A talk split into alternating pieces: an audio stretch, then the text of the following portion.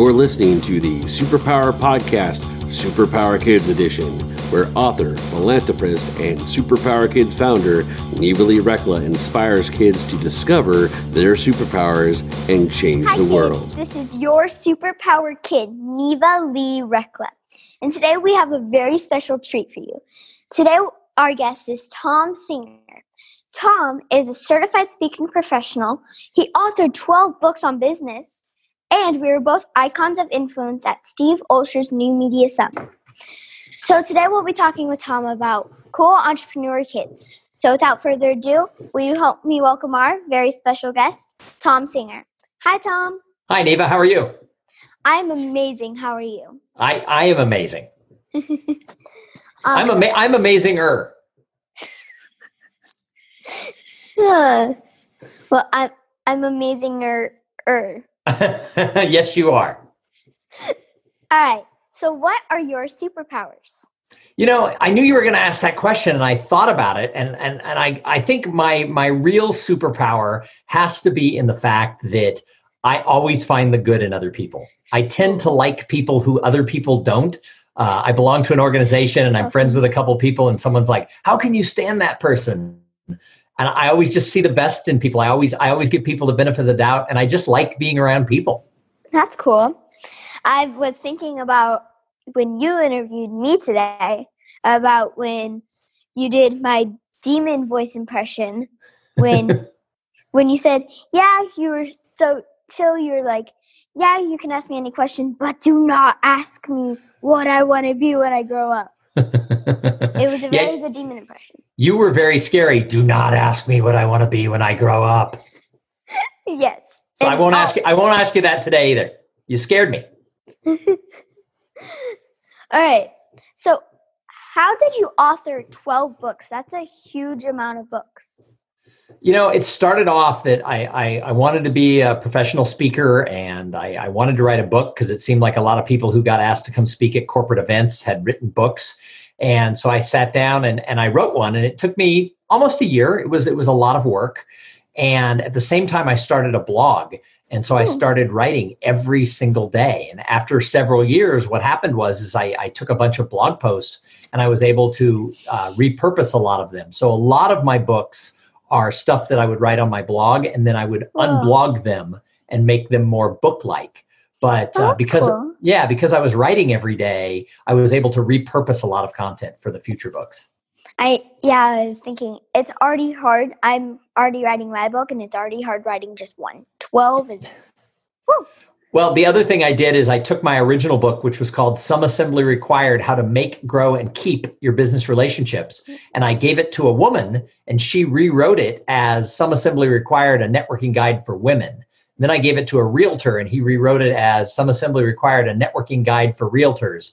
And then I gave one to an education expert, and we did uh, Some Assembly Required A Networking Guide for Graduates. And so I also I also got some help. I, I, I had a couple of co-writers on some of those books. That's really cool. So, you kind of answered this question, but could you talk a little bit more on how you knew you wanted to start speaking? Yeah, I, I worked for a law firm as their marketing director. And part of my job was to train the lawyers on how to do more marketing and how to do more sales. And so I would mm-hmm. have these classes in the conference room. And I always thought the lawyers are going to hate this. And every time I would do it, they would say, that was the best class I've ever been to. So I started realizing I was good at it. And the more I did it, uh, I found it wasn't really a job. It wasn't work to stand up in front of a group and tell stories and even to do the research to be able to write the content. It, I, I liked it so much, it was never like working. Yeah. Um yeah, so actually I I'm in love with speaking as well. Um if if no one knew that. but I uh I really enjoy like talking to the audience and um when I first spoke, I said it was like um I was walking home. So it was really cool cuz uh, people were actually listening to me. And I want to introduce you guys to someone. This is Hamlet. He goes on stage with me. nice. So, He is a substitute for Hamlet with the pig until I actually get Hamlet the pig. Yeah, so you can't actually bring the live pig onto stage because Oh, I am. Yeah. so, um, you're you're a podcaster, and how? When did you start podcasting, and how did you know you liked it? So I started my podcast almost four years ago, and it's called Cool Things Entrepreneurs Do. And I started it because I was kind of in a rut with my own business. I'd been working for myself for about I don't know five five five years at that time.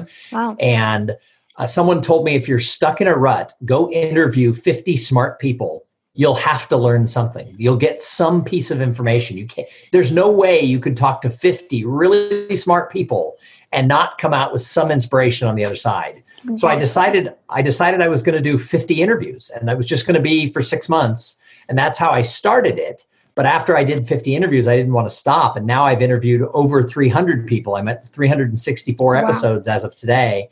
Uh, most of those being interviews and I learned so much from everyone I have on the show. Wow, I applaud you for that. Um, yeah, I've been doing my podcast for only a year, not four. Um, so I think we actually need to take a quick break, but um, where can people go to find out more about you?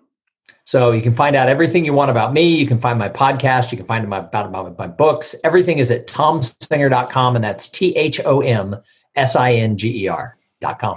Awesome. So definitely go check him out because he's amazing. So we've been talking with Thom Singer about cool entrepreneur kids. We'll be right back. Are you here to change the world? Do you talk about things like vibration, frequency, awakening, and consciousness? Are you pretty sure you have superpowers? The Superpower Net is unlike normal coaching programs and conscious communities. We provide training, intuitive guidance, peer to peer learning, intensive one on one coaching, and a high vibrational network of people just like you. When you join the net, you get 24 7 access to a collaborative group of people who support you as you master your personal power and unlock your superpowers. If you're ready to use your superpowers to change the world, then join the Superpower Net today. Visit superpowerexperts.com slash the net to learn more. Okay, we're back and we've been talking with Thom Singer about cool entrepreneur kids. So, what were you like as a kid? So you know, I was I was kind of uh, like a real talkative kid. I was the kid who the, the teacher would send home notes that said he talks too much in class.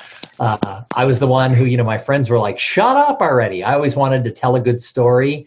Uh, I was a little bit of a fat kid. I, I I liked my ice cream and my cookies, and I didn't like to run laps. Yeah. So, uh, but uh, I think I was a happy kid. I had really nice parents. I had three older brothers. Uh, I have 26 first cousins, all who are a lot older than me. So I grew up around a lot of adults.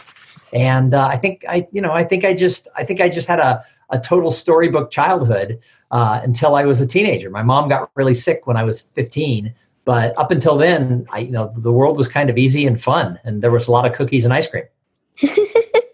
Oh, that that's like every kid's dream, isn't it? Hmm. So, your daughter Kate, she did a TEDx talk, and it she talked about like not ever getting the same exact ice cream more than once, and she talked about kind of not being normal, and that that's right up my alley. So, can you talk more about that and tell the listeners um, who like who she is as uh, entrepreneur? Sure. I, I, have two daughters and, and they're both fabulous. And, and, and Kate is, from the time she was born, Kate was always bigger than life. Her nickname when she was a baby was the human tornado because she could walk into a room and destroy everything and you wouldn't have even heard her coming. It would just be a big mess after she was gone because she came in and had so much fun with whatever she found in, in any room. That, And that's kind of me. and last year, she was given the opportunity when she was 15 years old to do a TEDx talk at a TEDx youth conference. So the whole conference was an audience of teenagers, and their goal for their, I don't know, I think they might have had 12 or 15 speakers that day. Their goal was to have most of them be teenagers themselves. And so she was selected, and uh, we took her to Pittsburgh. We live in Texas. We took her to Pittsburgh to be part of it. And she called she called the talk "Go Your Own Way," and the whole idea behind it was you don't have to listen to your friends or your parents or your teachers. You got to find out what you like to do. And Exactly. so, Yeah, and so like Kate loves the outdoors, and we're not really an outdoorsy family. When we travel, we like to go to like New York or San Francisco or Chicago or Paris. And that was what all of her vacations had been until she was a teenager. And now that she has some say in it, she's been to, she's made us take her to Yosemite and to uh, the Grand Canyon. And she recently spent a week on an archaeological dig uh, in the middle of nowhere, Texas, uh, with a bunch of her school friends at some archaeological camp. And so Wow. uh, she chose that she wants to be in the outdoors and she wants to be in nature. And a lot of her talk was about how you know you have to you have to think about what you want, not what everybody else around you wants. I would definitely say she is a cool kid entrepreneur. so, really fast, we actually need to do funny FaceTime. So, we have to make our funniest faces, funniest faces with Hamlets in three, two, one.